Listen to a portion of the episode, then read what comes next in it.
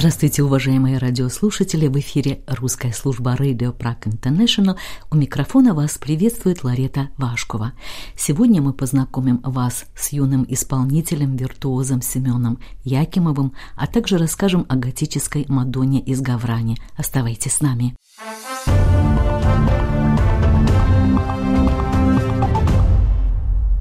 Прекрасная, редкая, древняя, она появилась внезапно и сразу завладела сердцами чешских искусствоведов.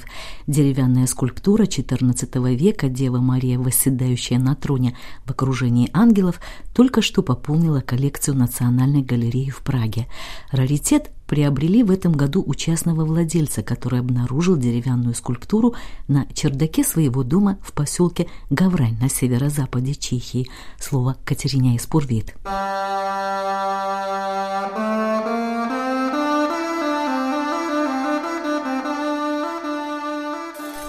На лице Девы Марии застыла легкая улыбка. Глаза устремлены вдаль, в пространство над головой зрителя. На левом колене Мадонны сидит младенец Иисус. С двух сторон ее поддерживают два ангела. Третий расположился внизу под ногами Марии, как бы поднимая всех героев композиции на облако. Высота деревянной статуи составляет 95 сантиметров.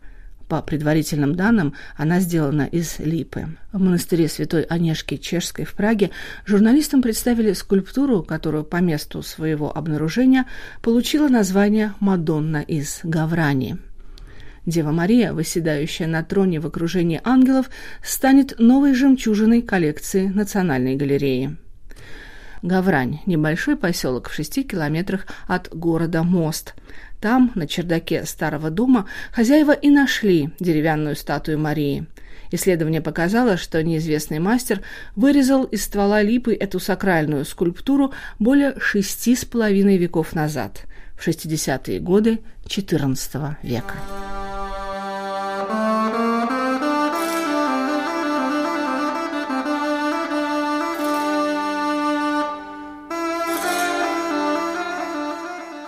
Věřím, že Madonna z je poklad, který předáme dalším generacím. Я уверена, что Мадонна из Гаврани – драгоценный клад, который мы передадим другим поколениям, обществу и специалистам, причем не только искусствоведам, но и музыковедам. Мадонну ожидает реставрация, после чего она будет экспонироваться здесь, в монастыре Святой Анешки Чешской, где ею смогут любоваться посетители нашего музея kde z ní budou moc, moci těšit, moci těšit naši navštěvníci. сообщила генеральный директор Национальной галереи в Праге Алиция Кнаст. Особый интерес у специалистов вызывают фигуры музицирующих ангелов, один из которых держит в руках фидулу, средневековую предшественницу скрипки.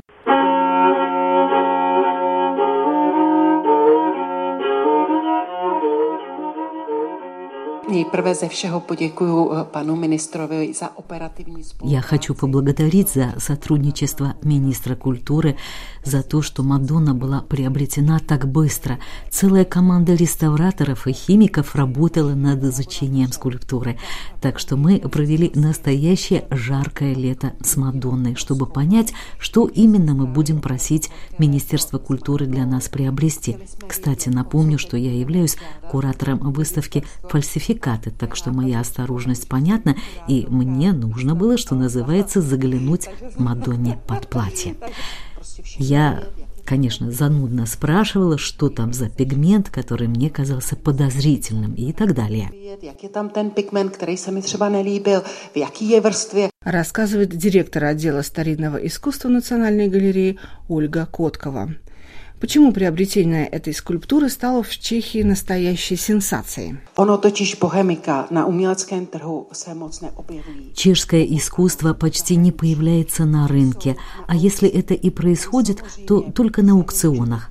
А в этом случае у нас нет возможности тщательно изучить работу вы всегда покупаете кота в мешке. Поэтому для нас была принципиальная возможность изучить Мадонну, узнать, к какой эпохе она относится. Кроме того, если на рынке появляется произведение чешского искусства второй половины XIV – начала XV века, то цены на них просто астрономические. Например, в 2019 году во Франции появилась в продаже чешская алтарная доска, автором которой на тот момент считался создатель Жембрудского алтаря. В прессе сообщалось, что стоимость доски составляла 6 миллионов евро, в пересчете 158 миллионов крон. При этом стартовая цена лота была 8 раз ниже 400 или 600 тысяч евро. Почему чешское искусство так ценится? Можно сделать вывод, что иностранные специалисты, торговцы и коллекционеры любят Чехию и чешское искусство и покупают его из-за высокого качества. И учитывая такие высокие суммы, можно сказать, что мы приобрели Мадонну по удачной цене. Мадонну закупили vlastně příznivou cenu. Считает Ольга Коткова.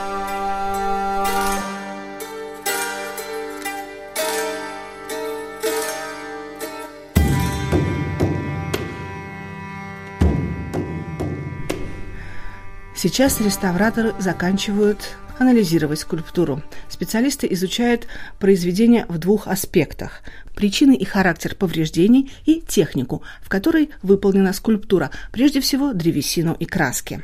Как сообщил сотрудник галереи Адам Покорный, для изучения пластики был использован новейший рентгеновский сканер, что дало очень ценную информацию о внутренней структуре произведения.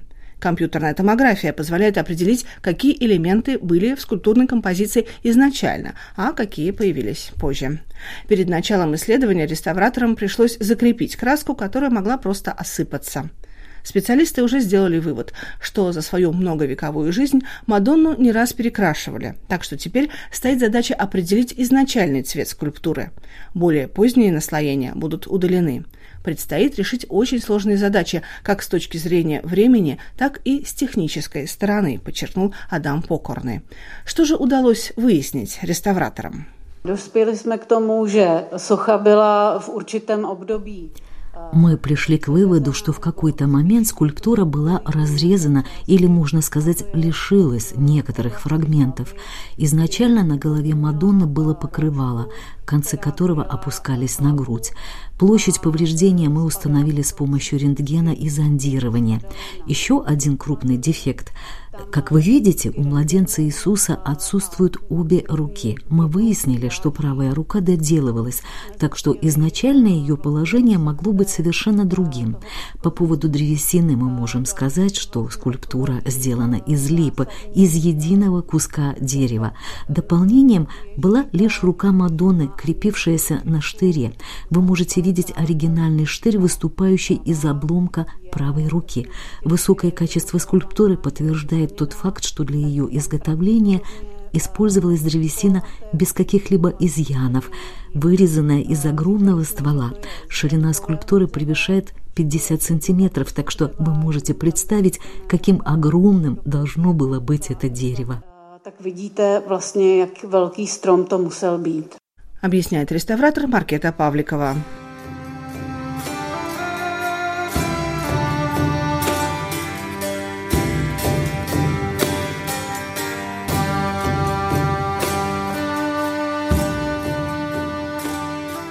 Дом, на чердаке которого деревянная статуя пылилась долгие годы, ранее принадлежал судетским немцам.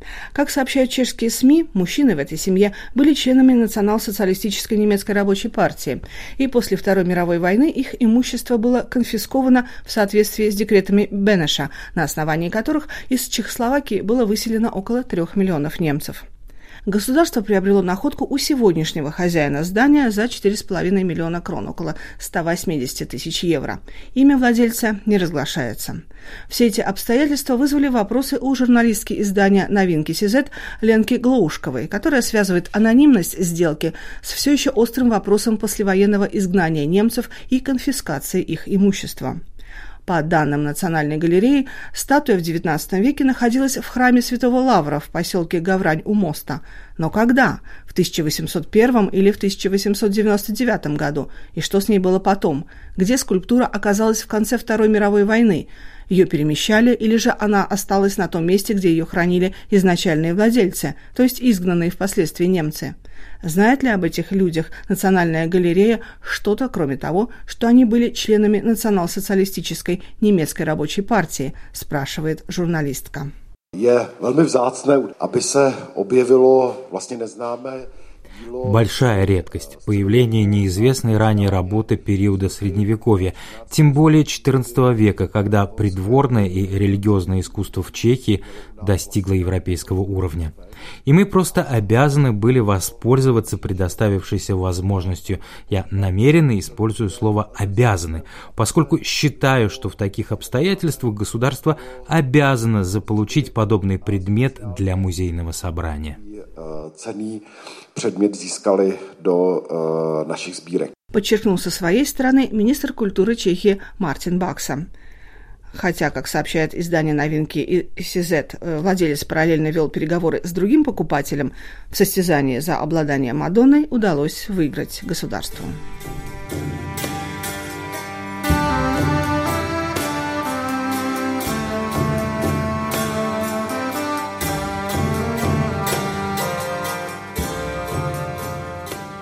Дева Мария из Гаврани пополнила череду Мадонн, восседающих на троне эпохи расцвета чешской готики.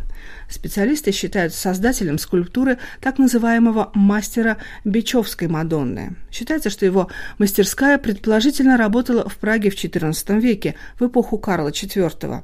Заказы у резчиков делали приближенные короля и архиепископский двор. Самой известной работой этой мастерской является Мадонна, созданная для костела в городе Бечев. Она считается лучшим образцом чешской деревянной скульптуры эпохи высокой готики. Для работ, появившихся в Богеме в 60-е годы XIV века и 20-е годы XV века, характерны чувственность, изысканность, декоративность. Стройные фигуры Мадон несут черты так называемой интернациональной готики, стиля, развивавшегося при дворе Карла IV. В Европе центрами этого стиля помимо Богемии были Бургундия и Северная Италия. Он процветал при королевских дворах Нидерландов, Франции, Англии, так что его еще называют придворной готикой.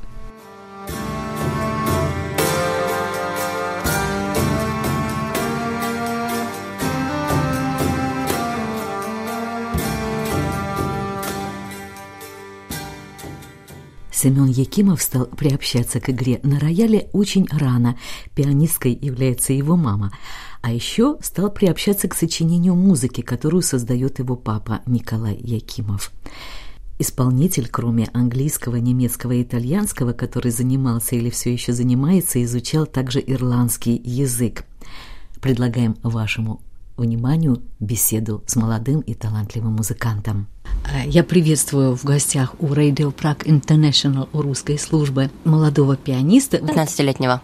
15-летнего, но тем более удивительное для этого возраста ваши успехи, потому что вы являетесь обладателем целого урожая премий, даже первых премий национальных международных конкурсов пианистов, как юный пианист Пражской консерватории, Теплица Бетховена. Ну, Теплица, мы напомним, это курортный город Чехии. Пражская юношеская нота, юные пианисты, играющие на фортепиано Стейн Вей, это, наверное, заслуживает отдельного упоминания. Виртуозы фортепианной музыки. Вы поставили, Семен, перед собой следующую конкурсную планку? В ноябре я, скорее всего, снова поеду на виртуоз фортепианной музыки в Усти над Лабем, виртуози пер музыка piano forte. А так пока конкретных других целей у меня нет. Ну вот сейчас Евческий фестиваль. Да, в Южной Чехии. Да. А на этот фестиваль, на который вы собираетесь, с какой программой вы едете? С той же самой, которую я играл сегодня, то есть Прокофьев, первая соната, Новак, Инквето и плюс Полонез Шопена до диез минор. Напомним нашим слушателям, что в рамках концерта, который проходил на чешском радио, вы исполнили в том числе произведение Витислава Новака, который изначально его имя был Виктор, да, он потом, да. в общем-то, изменил э, свое имя на Витислав. Что вы для себя открыли в его творчестве? Некоторые считают, что это неоромантизм, некоторые одновременно видят в нем истоки модернизма. Если говорить конкретно об этом сочинении, то оно скорее более романтическое. можно сказать, позднеромантическое. Ну, оно, конечно, раннее довольно, но я бы описал Новака скорее как позднего романтика. Эмоционального, разноцветного, может быть, рассказывающего истории. Вообще, я начал это сочинение играть э, из-за того, что оно было в списке рекомендованных сочинений э, конкурсу «Кончертино Прага». У вас была Да. возможность выбирать, наверное, Да, конечно. Но потом оно мне стало нравиться чем дальше, тем больше. И в конце мая я его играл на конкурсе имени Новака в Каменице над Липой. Это город, где он родился. А, Семен, вы переехали в Чехию на самом деле в детском возрасте, то Да. есть для вас э, не было периода, да, когда вам надо было адаптироваться к чешской среде. Но являетесь вы выходцем, уроженцем Петербурга. Мама у вас занимается музыкой, она в том числе педагог, да, музыкальный, а папа мог приобщиться к музыке посредством работы в театре. Вы это сами как ощущаете? Вы помните свои первые воспоминания, потому что о вас известно, что вы в очень раннем возрасте сели к пианино. Я не помню, э, когда я сел к пианино, Но говорят, что в двухлетнем возрасте. но из России у меня такие смутные-смутные воспоминания. О том, как мы ехали из России в Чехию, вообще не помню. Ну а как мы жили сначала в Теплицах, как раз, где проходил конкурс Бетховена, это я помню. Там Бетховен лечился, поэтому конкурс имени Бетховена. Ну и там есть культурный дом его имени тоже. Почему родители ваши решили, они оба россияне, да? Почему они решили переехать в 2009 да, году Да. в Чехию? Главным образом из-за режима, который они уже в это время почувствовали, э, и решили, что оставаться опасно, и решили переехать в более безопасное место. Ну, потому что они чувствовали в воздухе какое-то напряжение от режима. А почему выбор именно пал на Чехию? Или какие-то другие варианты вначале рассматривались? Э, Вначале рассматривалась Греция, потом нам э, Чехию посоветовал друг родителей. Я не знаю, какие причины он приводил, но в конце концов мы поехали туда. Наверное, потому что это ближе. Насколько родной вы считаете для себя Чехию? Чем она для вас интересна? Что вы нашли для себя здесь? Может быть, в области культуры, в области кинематографии, литературы, что, ну, вот вы считаете, что как бы можете с этим внутренне отождествиться? Ну, вообще, если я нахожусь в какой-нибудь стране, то ее визитной карточкой я считаю главным образом природу. И чешская природа, она нам всем понравилась своей, может быть, простотой, может быть, э, светом. Но, конечно, в области искусства я тоже много чего нашел. В области литературы я не особенно читаю пока. То есть я умею читать по-чешски, но я скорее читаю русские книги, чтобы сохранить культуру. А что вам нравится из русской литературы? Ну, Главным образом классика. То есть Тургенев мне очень понравился. Что в частности? Ну, например, «Накануне» или «Дворянское гнездо». Пушкин мне нравится. У нас был период, когда мы на карантине каждый день смотрели оперы вечером. Русские оперы мне тоже, конечно, очень нравятся. Это вообще синтез всех видов искусства. Я знаю, что вы выступаете как трио, да, вместе с родителями, которые оба играют и поют, а вы сопровождаете тоже их на фортепиано, или там тоже звучат ваши произведения, потому что мы еще не открыли нашим слушателям, что вы являетесь также автором музыки и к некоторым постановкам театральным, и к фильмам, о чем мы еще позже поговорим. Мои произведения там тоже встречаются иногда, поскольку родители э, выступают на фестивалях авторской песни, выступали, то То есть и в Чехии, да? Да, то я чувствую привязанность к этому жанру, конечно, не такую, как классике, но все-таки. И я написал несколько таких как бы авторских песен, которые мы тоже исполняли с родителями. Но теперь я... А как они, как они называются? О чем они? Ну, одна на стихи Ходосевича, «Кораблик трехмачтовый», вторая на стихи Марии Тепляковой из Суздаля, знакомой мамы. У нее такие светлые стихи, она верующая и работает как звонарь на колокольне. И чувствуется вот этот цвет в ее стихах. И вот одно из стихотворений называется «Птица Богу верит». Вы поете втроем ее с мамой и с папой. Ну, когда у меня был детский голос, то я ее пел сам. Э, теперь ее поет мама э, с моим аккомпанементом. На фортепиано. А из бардов вам кто близок? Э, российских, а может быть и чешских, потому что в Чехии тоже есть интересные барды. Ну, в Чехии мы слушаем главным образом Яромира Ноговицу. А из российских даже не знаю, но мне кажется, что мои родители, поскольку они тоже пишут песни прекрасные, они у меня любимые барды. Если их можно так назвать, если, если это не ниже их достоинства. Если их песни заслуживают. Семен, а вот мы как раз говорили, что вы пишете тоже музыку. Когда это началось? Потому что вы также являетесь автором музыки, что мало известно, к фильму «Лорик», где в настоящее время проходят некие споры. Официально приведен там как автор музыки, композитор Давид Аладжан, но я знаю, что на самом деле сейчас решается да, вопрос о том, чтобы заменить эту музыку вашей. Вы бы нам могли разъяснить, как это вообще, что происходило? Именно про Лорика? Да, про Лорика. Э, вначале режиссер, знакомый папы, э, хотел использовать мою музыку, но продюсер э, решил, что музыку будет писать сын продюсера, и так и случилось. Но потом режиссер все-таки решил сделать свою режиссерскую версию на свои финансовые средства э, с использованием моей музыки. Но в этой версии мы оставили частично музыку Аладжана, правда, в моем исполнении, но это не так важно. Теперь, когда решаются проблемы с авторскими правами, вскоре, наверное, придется заменить эту музыку моей тоже. Вы говорите, придется. Вы будете рады этому? Ну, может быть но у меня пока нет конкретных идей для этого, для этих фрагментов. Вы являетесь учащимся гимназии? Да. Э, чешской гимназии? Да. И музыкальной школы? Это одна школа, она сочетает в себе методы гимназии и музыкальной школы. То есть там есть как э, музыкальные предметы, то есть инструмент, индивидуальный, там теория музыки, музлитература, история музыки, слуховой анализ – это единственная школа такого вида. Она Чехии? Соч... Да, она сочетает музыкальные предметы и обычные, то есть физика, математика, химия, чешский язык и так далее. В каком районе она находится? Э, на Праге 3, на Жишкове, на Коменское náměstí. Это такое красивое mm-hmm. здание. Mm-hmm. Там тоже есть колокольня, тоже колокола вызванивают. Там рядом храм Анны. Да. да я там не был, к сожалению. Он был закрыт, когда я мимо него проходил.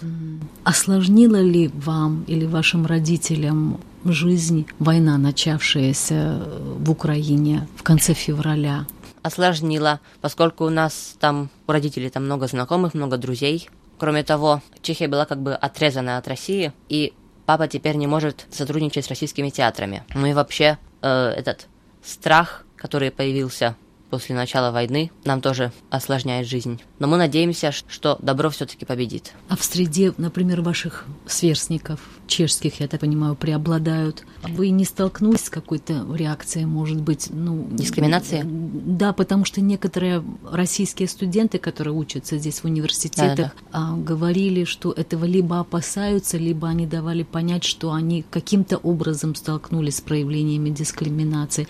Вы с чем-то подобным встречались в своей среде, в окружении? Слава богу, я не встречался ни с какой дискриминацией, потому что у меня в классе и вообще в школе все люди умные, и все понимают, что просто это несправедливо. То есть это просто дискриминация, это слепота. То есть они понимают, что русские, русский народ, это вовсе не значит русские власти. Это вовсе не одно и то же. Русская культура прекрасна, русская музыка уже появляется, может быть, разница между словами русский и российский. Но я не хочу слишком вдаваться в подробности, потому что это такая тема, о которой трудно и не хочется и тяжело разговаривать. А чего бы вам больше всего хотелось в вашей творческой биографии? Главная цель это передать красоту музыки, которую я исполняю или пишу, передать красоту мира, свет, который есть в мире, чтобы люди поняли, что он действительно существует. То есть даже в трагических произведениях я стараюсь находить светлые минуты и передавать людям свет. Ну и более мелкая цель это сыграть с оркестром. А Она вроде как... уже? Нет еще, но вроде как я буду играть с оркестром в марте, я надеюсь. С чешским симфоническим? С Карловарским. Ну что ж, мы будем вам этого очень желать. Спасибо, Спасибо вам большое. И, может быть, еще такой последний вопрос. Что у вас вызывает еще такой же восторг, такое же восхищение, как музыка, как любимая музыка? Такое же восхищение, как музыка, не знаю, восхищение измерить трудно. Но если мне рассказать про какие-нибудь другие области моей жизни, которые мне нравятся, которые мне по душе, то я очень люблю языки, заниматься языками, потому что это тоже, каждый язык совершенно уникален. И, ну, я люблю математику, потому что это тоже чудеса там есть. Но все-таки музыка это главная область моей жизни. А какие языки вы изучаете? В школе английский и немецкий. В прошлом году мы изучали итальянский, но чуть-чуть подзабыли.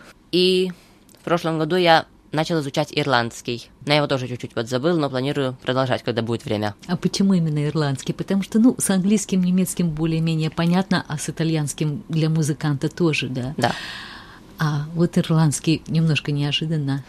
На карантине у меня был период, когда я увлекался языками, даже больше, чем музыкой. А еще я увлекался шахматами, но это было довольно мимолетное увлечение. Я увлекался разными языками, мне понравились особенно кельтские, потому что они совершенно уникальны. Они являются дальними родственниками всех индоевропейских языков, то есть русского, чешского, английского, но при этом они совершенно звучат совершенно по-другому. Ну, я думал, какой выбрать. Э, все-таки решил ирландский, потому что он мне был ближе всего. Не знаю почему. Просто решил. Ну что ж, успехов вам также в освоении языков к приближению к другим культурам, которые, Спасибо. я думаю, найдут отражение тоже, наверное, в каких-то виражах и зигзагах творчества. Всего доброго.